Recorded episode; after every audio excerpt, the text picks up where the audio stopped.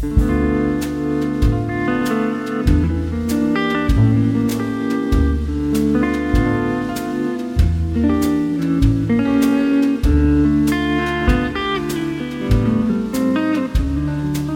안녕하세요. 젊은 정신과 의사들의 문학살롱 내부 책방입니다. 오늘도 저희 내부자들 멤버 중에 가장 지적이고 위트 있는 두 남자가 함께합니다. 소개 부탁드릴게요. 네, 안녕하세요. 가장 문학적인 남자 윤희우입니다.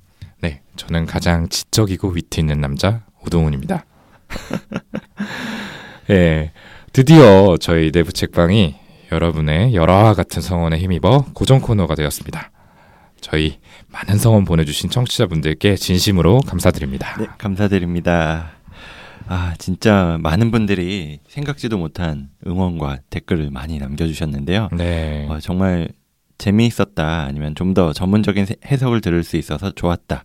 뭐 이런 의견 주신 분들도 여럿 있었고, 저희가 생각했던 것과 비슷하게 책 속 주인공에 대한 배경 지식이 있다 보니까, 뭐 저희의 설명이 좀 더 이해가 됐다. 뭐 이런 의견도 있으셨고요. 또 부드러운 윤희우 선생님의 목소리가 정말 좋았다. 라는 댓글이 참 기억에 많이 남네요. 지금 방금 그 멘트 하면서 유독 좀 목소리를 까신 것 같아요. 티 났나요? 네. 아무튼 저도 그 댓글 봤는데 좀 가장 의외였던 반응이 아니었을까. 이렇게 생각을 했고요. 아무튼 이제 저희 방송 듣고 좀 새롭게 책을 찾아봤다라는 분도 계시고 예전 생각이 나서 다시 한번 책을 읽게 되었다라는 분도 계셨는데 저희의 바람대로 이제 저희가 다루는 책에 대한 관심을 불러일으키게 된 것 같아가지고 굉장히 뿌듯합니다. 네, 그리고 저희가 뭐 부족한 부분도 있겠지만 좋게 봐주신 청취자분들께 다시 한번 감사의 말씀 전해드리고요. 아, 그리고 이 내부 책방은 저희 둘만 계속 진행하는 거 아니냐 이런 질문을 해주신 분도 있는데 어떻게 되는 거죠?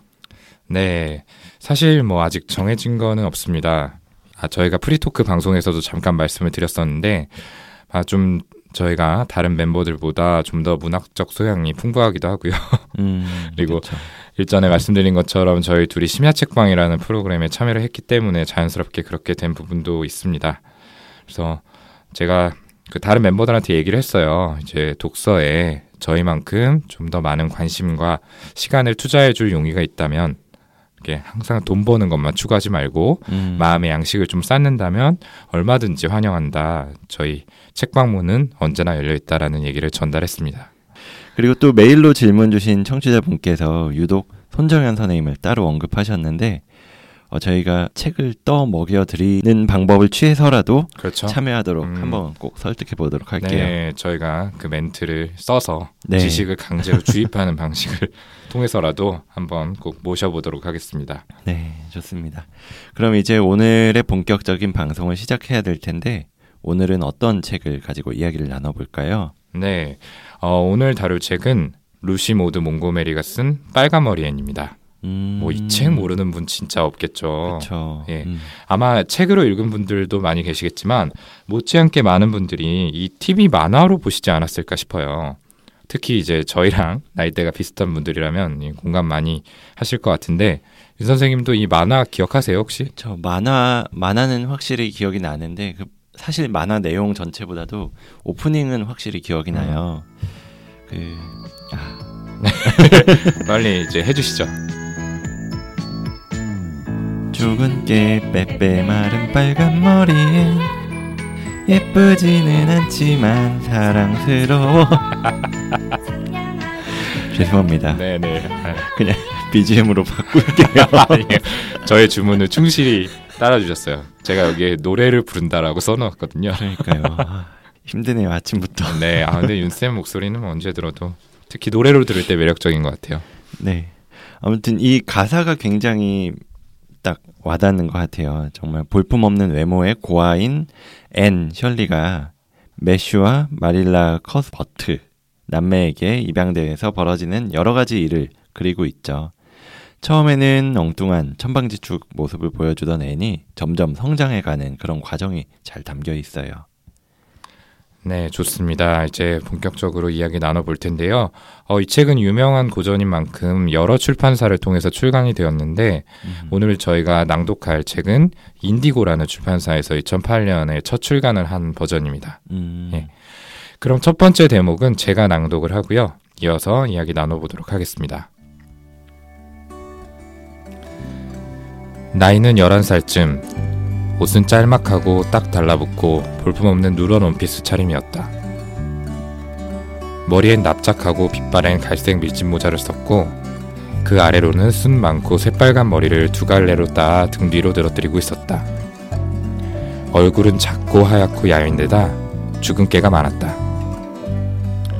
초록지붕집의 매슈 커스버트 아저씨죠?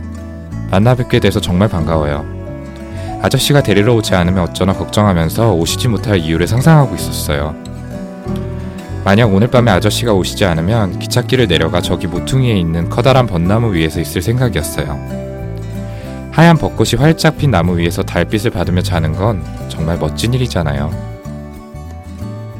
네. 방금 오도훈 선생님이 낭독해 주신 부분은 앤이 처음으로 매슈 아저씨와 조우하게 되는 장면인데요. 11살의 어린 아이임에도 불구하고 애는 처음 보니 매슈에게 스스럼 없이 말을 붙이고 자기의 이야기를 늘어놓죠. 그리고 이 뒤에 이어지는 장면에서 초록지붕 집에 도착해서 매슈의 동생인 마릴라를 만나는데 무뚝뚝한 마릴라가 냉담한 반응을 보여도 마찬가지로 위축되지 않고 끊임없이 말을 건네요. 음, 그렇죠. 그리고 그날 뭐 처음 만난 매슈가 정말 좋은 사람이다. 자신과 마음이 잘 맞는다. 이러면서 친밀감을 표현하고 초록지붕 집과 그곳을 둘러싼 자연을 사랑하게 됐는데 뭐 떠나려니까 너무 괴롭다. 이런 극적인 표현을 사용하기도 하고요. 음, 네, 그렇죠. 이 마릴라가 남자아이를 원했기 때문에 이제 애를 돌려보내겠다라고 이야기를 하니까 어, 이 집을 너무 사랑하게 됐는데 떠나려니까 음. 마음이 찢어지는 것 같다 이런 식으로 음. 좀 표현이 과한 부분이 있는데요. 이런 대목들을 두고 단순히 애니 좀 명랑하고 사교적인 성격이다 이렇게 해석을 할 수도 있지만 사실 이런 행동들은 일반적인 범주를 넘어선 과도한 사회성이다 이렇게 볼 수도 있을 것 같아요. 음, 음. 이런 경우에 저희 정신건강의학과에서는 탈억제성 사회관여 장애라는 이름의 음. 진단을 하기도 합니다. 좀 굉장히 진단명이 좀 생소하고 어렵게 느껴지실 음. 텐데 윤 선생님이 이 병의 진단 기준에 대해서 말씀을 해주시면 좋을 것 같아요. 네. 이 탈억제성 사회 관여 장애의 진단 기준은 다음과 같은데요. 낯선 성인에게 접근하거나 그들과 상호작용하는데 주저함이 없다. 지나치게 친밀한 언어적 또는 신체적인 행동을 나타낸다. 낯선 상황에서도 주변을 탐색하고 난 후에 성인 양육자의 존재를 확인하지 않는다. 그리고 낯선 성인을 아무런 망설임이나 주저 없이 기꺼이 따라 나선다. 이 중에서 두 가지 이상의 기준을 만족할 때 이 진단을 고려하게 되죠. 네. 이렇게 진단 기준을 만족을 하고 동시에 이러한 모습을 보이는 아이들이 제대로 된 양육을 받지 못했다라는 근거가 명확해야 돼요. 음흠. 그러니까 뭐 양육자로부터 기본적인 애정 욕구를 충족받지 못할 정도로 방임이 되거나 음흠. 아니면 이 1차 양육자가 자주 바뀌거나 아니면 한 명의 양육자가 너무 많은 아이들을 케어해야 돼서 한 명한 한 명한테 좀 충분한 관심을 쏟기 어려운 상황. 처럼 어떤 애착이 형성되기 어려운 경우가 여기에 해당이 되죠. 음, 맞아요. 방금 애착이라는 단어를 사용하셨는데 이 탈억제성 사회관여 장애는 애착 장애의 한 가지 종류로 분류가 되거든요. 애착에 대해서는 이전에 뭐 정비소나 뭐 얘 왜 왜 이러는 걸까요? 이런 코너에서 많이 설명을 드렸지만 이번 기회에 한 번 더 짚고 넘어가면 좋을 것 같아요. 방금 소아정신과 1년 차 시험 수석을 하신 오동훈 선생님께 좀 설명을 부탁드려 볼게요. 저희 동기 강사 선생님들 누가 들을까봐 되게 되게 두렵네요. 네. 어쨌든 제 이제 소아정신과 강사 1년 차를 마친 입장에서 설명을 드리자면은 애착이란 아이와 양육자, 일반적으로는 이제 부모가 되겠죠. 이 둘 사이에 생애 초기에 형성되는 정서적인 유대 관계를 의미를 합니다. 음. 조금 더 쉽게 풀어서 이야기를 하면은 아이가 성장하면서 부모와 아이는 여러 가지 경험을 나누게 되는데요. 그 과정에서 부모가 아이에게 꾸준히 사랑을 표현한다면은 아이 역시 부모를 신뢰하게 되죠. 그러면서 이 두 대상 사이에 싹트게 되는 끈끈한 친밀감, 신뢰관계 이런 것들을 바로 애착이라고 부를 수 있습니다. 음. 안정적으로 형성이 된 애착은 아이로 하여금 자신이 다른 사람에게 사랑받을 만한 존재다라는 생각을 하게 만들고요. 이걸 바탕으로 건강한 대인관계를 맺도록 도와주는 측면이 있죠. 음, 네. 어, 역시 설명이 쏙쏙 들어오는 것 같네요. 네.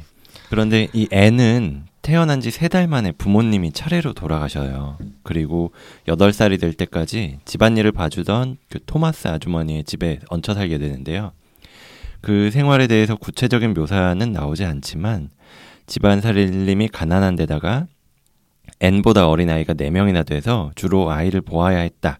이런 음, 내용이 있어요. 애니 애를 봐야 된다는. 거죠. 어, N이 아이들을 4명이나 자기가 보살펴야 됐고 음, 게다가 아주머니의 남편이 사망한 후에는 그 친척이 N을 거두길 원치 않아서 다른 집으로 가게 됐는데 어, 그곳에선 8명이나 되는 아이를 돌보아야 했다고 음, 언급이 돼 있거든요. 네네.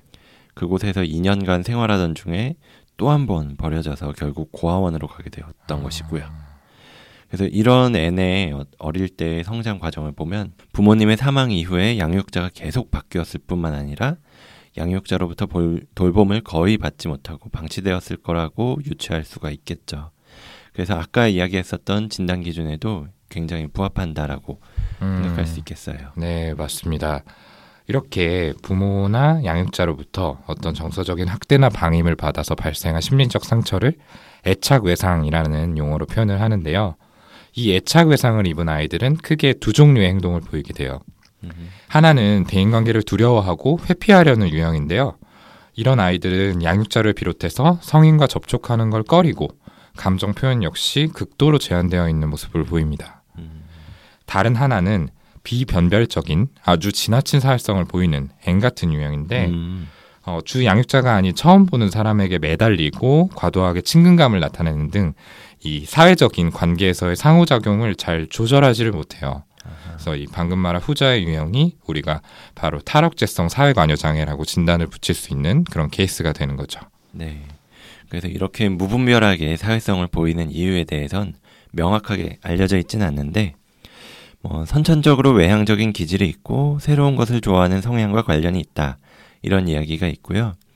또 정신분석적인 측면에선 충족되지 못한 이 애정 욕구를 다수의 대상들로부터 채우려는 시도일 수 있다. 이런 이야기도 있고요. 그래서 내가 먼저 상대방한테 친근하게 굴면 상대방도 나를 조금이나마 예뻐할 음. 가능성이 높아지니까. 그렇죠. 그리고 그 수가 많을수록 여러 명한테 하면 할수록 한 명이라도 나를 가- 사랑할 가능성이 더 높아지는 거니까요. 음, 그렇죠. 네. 정리를 하자면 이제 뭐 좋게 말해서 명랑하고 나쁘게 말하면 약간 개념 없어 보이는 음, 그런 태도인 거죠. 그렇죠. 이런 N의 모습은 무분별한 사회성이란 말로 정리를 할 수 있는데 이건 결국 태어난 후에 줄곧 제대로 된 사랑을 받지 못한 탓에 생긴 사랑을 받고자 하는 어떤 미성숙한 시도들이다라고 볼수 있다는 이야기입니다. 네, 그러니까 좀 얘기를 하다 보면 짠한 마음이 많이 들죠. 맞아요. 아까 또 음, 윤유 선생님이 N의 어린 시절에 대해서 축약을 해서 얘기를 해주셨는데 굉장히 안쓰러운 마음이 많이 듭니다. 그럼 이어서 N의 심리를 들여다볼 수 있는 두 번째 대목으로 넘어가 볼 텐데요. 이번에는 윤유 선생님 목소리로 한번 들어보도록 하겠습니다. 애니 볼에 눈물이 채 마르지 않은 얼굴로 두 손을 잡으며 벌떡 일어섰다. 가장자리를 감추고 있던 행주가 바닥으로 떨어졌다. 아, 아주머니 두려워요. 드디어 때가 왔다 생각하니 겁이 나요. 다이애나가 절 좋아하지 않으면 어쩌죠? 아마 제 평생 가장 비극적이고 절망적인 일이 될 거예요. 애는 부들부들 떨고 있었다. 그 다음에 다이애나와 처음 만난 날을 다룬 장면에선 이런 대목이 나옵니다. 마침내 앤이 두 손을 꼭 잡으며 들릴 듯 말 듯한 목소리로 말했다. 저 다이애나, 너 혹시 혹시 나를 조금이라도 좋아할 수 있을 것 같니? 내 마음의 친구가 될 만큼. 네. 이 책을 읽으신 분이라면은 다이애나 기억나실 거예요. 음, 음. 예, 만화 보신 분들도 그 캐릭터가 아마 그쵸. 생각이 나실 텐데 다이애나는 앤의 이웃집에 사는 착하고 예쁘고 순종적인 그런 여자아이죠. 음, 어찌 보면은 이 앤하고는 좀 대비되는 인물이 아닐까 싶기도 한데요. 음. 방금 낭독한 장면은 다이애나와 처음 만나는 날 애니 마릴라와 다이애나에게 각각 했던 이야기를 보여주고 있습니다. 그러니까 앞 대목에서 저희가 낭독한 첫 번째 대목에서는 처음 보는 매슈 아저씨에게 지나치다 싶게 친근하게 굴었는데 이번에는 반대로 지나치게 긴장을 하고 있는 것처럼 보이죠. 어, 맞아요. 원래는 겉보기에 굉장히 당차고 자신의 생각과 감정을 잘 표현하는 것 같은 애니인데 음, 실제로는 누군가로부터 거절되는데 취약하다는 걸 보여주는 대목이라고 생각해요. 그래서 책 속에서 애니 자주 하는 말 중에서 누가 이렇게 빼빼 마른 데다가 빨간 머리인 여자아이를 사랑하겠어요? 이런 말을 많이 하는데 사랑받지 못한 채 살아온 지난 날이 N으로 하여금 낮은 자존감을 만들게 한것 같아요. 음, 그렇죠. 음. 그리고 동시에 이 대목에서는 애니 대인 관계에서 거리 조절을 잘 하지 못한다는 걸 드러내고 있는 것 같기도 해요. 그러니까 처음 만난 아이에게 그날 내 마음의 친구가 되어달라고 이야기를 하고 있잖아요. 음흠. 이런 건 친밀한 관계에 대한 갈망감이 그만큼 크다라고 해석을 할 수도 있지만 한편으로는 상대와 나의 관계가 이런 이야기를 해야 할 정도로 친밀해졌다라고 생각한다는 의미이기도 해요. 그러니까 마치 제가 윤유 선생님에게 희우야 나의 마음의 친구가 되어줄 수 있니? 너 혹시 나를 조금이라도 좋아할 수 있을 것 같니? 라고 묻는 아, 좀 생각을 해봐야 될 것 같은데 아, 저 지금 거절당한 거예요? 지금 농담이고요. 아, 저희는 충분히 친밀한데 그렇죠. 이미 가까운데 갑자기 이런 얘기를 하니까 마음의 친구가 되어주겠니? 너무 가식적인 것처럼 느껴지고 제 이미지만 안 좋아졌네요. 아무튼 이렇게 그 대인 관계에서 거리 조절을 잘 하지 못하는 모습이 앞서 말한 탈억제성 사회관여 장애 이거의 일부로 생각해 볼 수가 있어요. 만나자마자 마음의 친구가 되자고 요구하는 건 사실 우리가 흔히 말하는 애정 결핍이라고 하기도 하죠. 이 사랑받고자 하는 욕구가 크다는 걸 보여주는 거 그리고 동시에 대인관계의 인식이 좀 피상적이라는 걸 보여주는 대목인 것 같아요. 음, 네. 그리고 또 여기서 짚어봐야 될 건 N의 열등감, 이 낮은 자존감인데요. 어, N의 열등감은 위에 N의 대사에서도 알 수 있듯이 주로 외모에 포커스가 맞춰져 있는 게 특징적이에요. 음, 그러니까 아까 이제 빼빼 마르고 빨간 머리인 여자아이를 누가 사랑하겠느냐 이런 대사가 나왔죠. 음, 음. 특히 이 빨간 머리에 대한 지적을 받았을 때는 굉장히 사나운 모습을 보이는데요. 음, 이제 뒤에 이야기가 나오겠지만 농급생인 길버트에게 홍당무다 이렇게 놀림을 당한 후에 몇 년 동안 사과를 하는데도 받아주지 않고 이 길버트를 무시하게 되죠. 그러니까 그만큼 애니 가진 외모에 대한 열등감의 깊이가 깊다라는 걸 알 수 있을 것 같아요. 맞아요. 이 외모라는 건 10대 초반의 소녀들한텐 굉장히 중요한 부분이잖아요. 정말 가장 중요하시 여기는 부분이기도 하고 그리고 눈에 띄는 만큼 그에 대한 지적도 많이 받았을 거기도 해요. 이 빨간 음, 머리가. 음, 근데 자신의 입으로 외모의 부족함에 대해서 수차례 얘기를 하는데 어쩌면 그건 더 큰 콤플렉스, 그 자신이 고아라는 콤플렉스로부터 음, 다른 사람들의 시선을 좀 돌리기 위한 무의식적인 시도가 아닐까 그런 생각도 들고요. 음, 그렇죠. 그러니까 고아라는 사실에 집중하기 전에 네. 먼저 나의 눈에 띄는 음, 음. 단점에 대해서 언급을 함으로써 시선을 좀 돌리고자 하는 그런 음. 시도라는 말씀이신데요. 네. 맞습니다. 그리고 이제 이 다이애나에 대한 친밀감 표현하고도 연관지어서 생각을 해볼 수 있을 것 같아요. 이 다이애나는 이제 어떻게 보면은 자신이 갖지 못한 걸 전부 가진 상대였거든요. 음흠.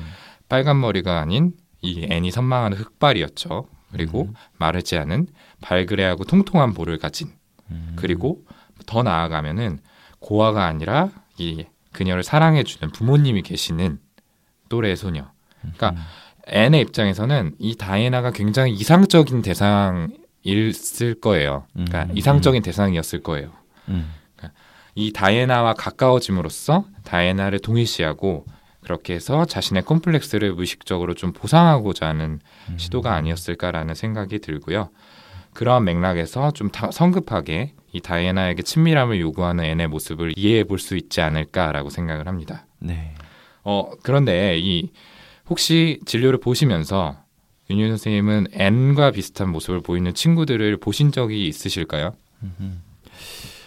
음, 이렇게 N과 같이 행동하는 친구들을 뭐 저도 진료실에서 가끔씩 보기는 해요. 이런 친구들하고 N하고 가장 큰 차이라고 해야 될까요? 어떻게 보면은 이 N은 다이애나한테 거부당하지 않고 원하던 대로 굉장히 친밀한 관계가 되었지만 사실 제가 진료실에서 보는 친구들은 음, 그게 좀 어려워요. 실제로는 음. 교우 관계에 어려움을 많이 겪고 음, 그래서 거절받는 거에 굉장히 상처를 받고 그래서 음, 또 거절당했다 거절당했다 하면서 굉장히 위축된 모습도 음, 많이 보는 것 같고요. 음, 음. 그래서 이런 친구들은 개인 면담을 계속 하거나 아니면은 집단 치료를 받거나 그런 식으로 연계가 되기도 하고요. 음, 그렇죠. 그러니까 결국에는 이 교우 관계에서 이런 것들을 보상받지 못해서 치료자와의 관계에서 음, 음, 그런 것들을 좀 교정적으로 재경험하는 그런 과정을 밟게 되는 건데요. 음. 그렇다면 N에게 이 대목에서 한마디를 해주신다면 어떤 얘기를 좀 해주시겠어요? 네. 사실 아까 오동훈 선생님이 저한테 친구가 돼주겠니 라고 말했을 때 제가 농담이라고 했지만 갑자기 그렇게 훅 가까워지면은 음. 순간적으로 뒤로 살짝 물러날 수밖에 없어요. 음. 사람은 거의 다 대부분 그렇게 반응할 거거든요. 물러나셨군요. 그렇죠. 그럴 수밖에 없죠. 아 왜요? 무섭잖아요.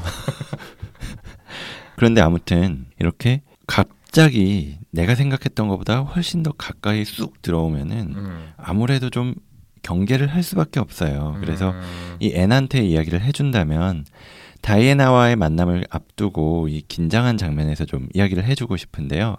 어, 그동안 외롭게 지냈던 앤이 마음의 친구를 바라는 마음 그건 알겠지만 너무 서두르면 안 된다고 이 친구 관계라는 건 서로 공감을 하고 발걸음을 맞춰서 비슷한 속도로 서로한테 다가가야 되는 거지 상대가 나하고 같은 마음일 거다라고 전제를 해버리고 무작정 달려가다 보면 오히려 상대방은 부담스러운 마음 때문에 좀 뒷걸음질 치거나 아니면 좀 더 경계를 하다가 밀어내고 그럴 수도 있거든요. 그러면 또 접근하다가 상처를 받게 되고 그러니까 너무 서두르지 말고 그 발걸음을 속도를 비슷하게 맞춰봐라 음. 이렇게 얘기를 해볼 것 같아요. 아, 네, 좋은 조언입니다.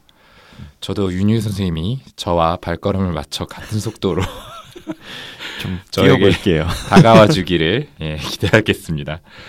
그러면 오늘의 마지막 대목으로 넘어가 볼 텐데요. 어떤 내용이 기다리고 있는지 이번에는 다시 제가 낭독을 해보도록 하겠습니다. 애니 마릴라의 무릎에 앉아 두 손으로 주름진 얼굴을 감싸고는 진지하고 다정하게 눈을 바라보았다. 전 조금도 변하지 않았어요. 정말이에요. 그저 쓸모없는 가지를 잘라내고 새 가지를 뻗었을 뿐이에요.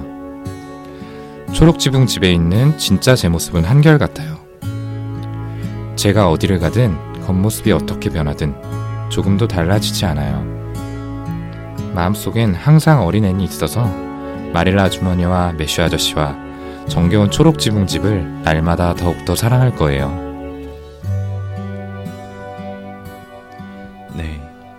이 장면은 퀸스 아카데미라는 상급 학교에 합격해서 그린 게이블스 이 초록 지붕집을 떠나기 전에 매슈와 마릴라와 이야기를 같이 나누는 장면이죠. 앤의 성장을 굉장히 잘 보여주는 대목이라고 보이는데요. 이 10대 중반이 되면서 앤은 외적인 변화만큼 내적으로도 성숙해지게 되는데 앤이 이처럼 잘 자랄 수 있었던 건 1차적으로 매슈 그리고 마릴라가 안정적인 환경을 제공해 주었기 때문일 거라고 생각이 들어요. 네, 맞습니다. 여기서 방금 윤유 선생님이 말한 안정이란 건 의식주 같은 외적인 요소를 넘어서 정서적인 안정을 포함을 하는 것 같아요. 그렇죠? 음, 음. 메시와 마릴라 둘 다 어떤 언어적인 표현이 능숙한 사람들은 아니었지만 행동을 통해서 이 앤이 충분히 사랑받고 있다는 느낌을 받도록 만들어줬고요. 그리고 그 덕분에 이 두 사람하고 앤은 새로운 애착 관계를 형성을 할 수 있게 되었죠. 음. 그러니까 어린 시절의 애착 외상을 상쇄할 수 있는 아까 제가 잠깐 말씀을 드렸는데 교정적 재경험이란 거를 이 관계에서 하게 된 거죠. 음. 그 앞서 말한 탈억제성 사회관여 장애의 경우에도 가장 좋은 치료법은 한 명의 양육자와 꾸준한 상호작용을 통해서 애착을 재형성하는 것이다라고 했는데 음. 애니 바로 이 치료를 성공적으로 받게 되지 않았나 라고 생각이 듭니다. 네, 맞습니다. 게다가 그 두 사람 외에도 다이애나라든지 스테이시 선생님 그리고 목사관에 있던 앨런 부인 이런 사람들과의 관계 역시나 N이 성장하는데 긍정적으로 영향을 미쳤다고 보고요. 이 사람들은 N한테 변함없는 애정과 지지를 보내줌으로써 N이 위축되지 않고 자신이 원하는 길을 향해 나아가도록 만들어 주었던 것 같아요. 네, 그리고 또한 N 자신이 가진 능력이 출중했던 것도 무시를 할 수 없겠죠. 음, 뒤늦게 학교에 들어갔지만 어떤 1, 2등을 다툴 정도로 뛰어난 지적 능력을 보여줬고요. 어떤 풍부한 상상력이나 감수성 이런 것들을 드러내서 주변 아이들뿐만 아니라 어른들까지 매료시킨 측면이 있었죠. 그래서 이런 과정에서 받게 되는 긍정적인 피드백들이 쌓이면서 N의 자존감을 높이는데 도움을 주지 않았나 싶어요. 네, 맞습니다. 이렇게 주변 사람들의 애정 어린 도움을 통해서 자신의 능력을 꽃피우게 된 N이 열등감에서 벗어나서 건강한 자존감을 갖게 된 걸 상징적으로 보여주는 장면이 있는데요. 제가 한번 여기를 낭독해 볼게요. N을 알아본 길버트가 휘파람을 그치며 공손하게 모자를 벗었다. 하지만 N이 멈춰서서 손을 내밀지 않았다면 아무 말 없이 지나쳐 갔을 터였다. N이 얼굴을 붉히며 말했다. 길버트, 날 위해 학교를 양보해줘서 고마워. 넌 정말 좋은 사람이야. 내가 고마워하는 걸 알아줬으면 좋겠어. 그날 연못가에서 이미 널 용서했었어. 나도 그땐 몰랐지만 말이야. 난 정말 어리석은 고집쟁이였어. 솔직히 고백하자면 그 후로 쭉 후회하고 있었어. 네. 이 대목은 소설의 후반부에서 앤이 대학 진학을 포기하고 마릴라 곁에 남기 위해서 다시 마을로 돌아오게 되는데 이때 동급생인 길버트가 이제 인근 에이번리의 교사 자리를 앤에게 양보를 하게 되죠. 그 일에 대해서 감사를 표하고 예전에 두 사람 간에 있었던 트러블에 대해서 사과를 하는 그런 장면이죠. 네. 이 앤을 홍당무라고 놀린 길버트는 아까도 언급한 듯이 음, 정말 몇 년에 걸쳐 수차례 사과를 했지만 애는 받아주지 않았어요. 심지어 시냇물에 빠질 뻔한 걸 길버트가 구해준 다음에 한 번 더 사과를 건넜음에도 받아주지 않았었거든요. 근데 이 일이 지난 다음에 앤이 후회를 하긴 하지만 근데 길버트한테 먼저 그 이야기를 꺼낼 용기는 내지 못했었고요. 이런 모습은 길버트가 자극한 앤의 콤플렉스가 굉장히 뿌리 깊은 것이라는 걸 보여주는 동시에 한편으론 앤이 그걸 포용할 수 없을 정도로 미숙했다는 걸 의미하기도 할 것 같고요. 생각해보면 남자아이들이 여자아이들 놀리는 건 좀 흔한 일이니까 뭐 책 중에 다이애나가 이야기했듯이 다른 여자아이들은 대수롭지 않게 넘어가기도 하는데 음. 애는 그게 안 됐었던 거죠. 네, 그렇죠. 이제 그랬던 앤이 길버트에게 진심을 털어놨다라는 건 이 자기 자신의 감정을 인정할 수 있을 만큼 자존감이 견고해졌다는 걸 의미를 합니다. 자존감이라는 건 자기 자신이 존중받을 만한, 사랑받을 만한 사람이라고 인식하는 정도를 의미하는데요.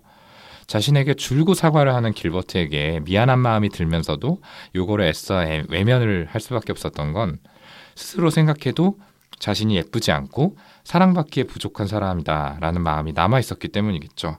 그러니까 길버트가 자기 자신으로서는 인정할 수밖에 없는 굉장히 아픈 부분을 찌르는 음. 거가 되겠죠. 그래서 이제 이 상대에 대한 미움이 커지다 보니까 어, 미안한 마음이 한편으로 있음에도 불구하고 그것들은 그냥 억누르고 무시하고 음, 그냥 어떤 적개심을 계속 키워갔던 것 같아요. 맞아요. 근데 결국 애는 이걸 극복해냈죠. 이 매슈, 마릴라, 다이애나, 앨런 부인, 뭐 스테이시 선생님 이런 사람들이 보여준 사랑이 어느새 이 앤의 마음속에 어, 난 얼마든지 사랑받을 가치가 있는 사람이다 이런 생각을 각인시킨 것 같아요.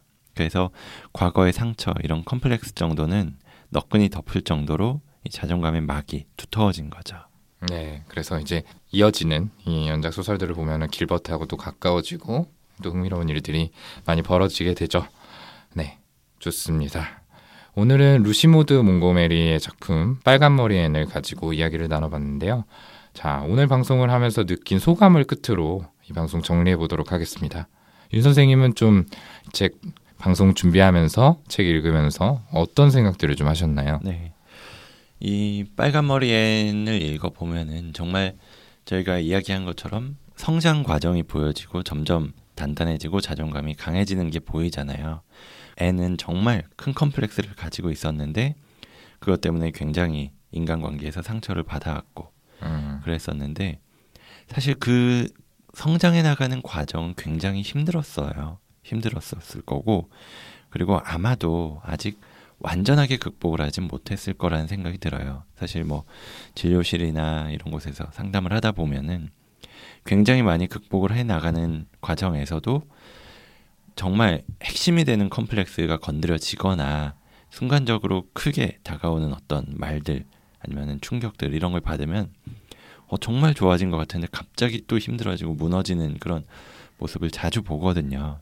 그래도 이야기하고 싶은 건 그만큼 내가 계속 성장을 해왔었다는 거, 그리고 다른 사람들이 나를 지지해주는 만큼, 그리고 스스로도 어느 정도 그 나아졌다. 음. 예전보다는 음. 내 마음이 단단해졌다. 자존감이 강해졌다.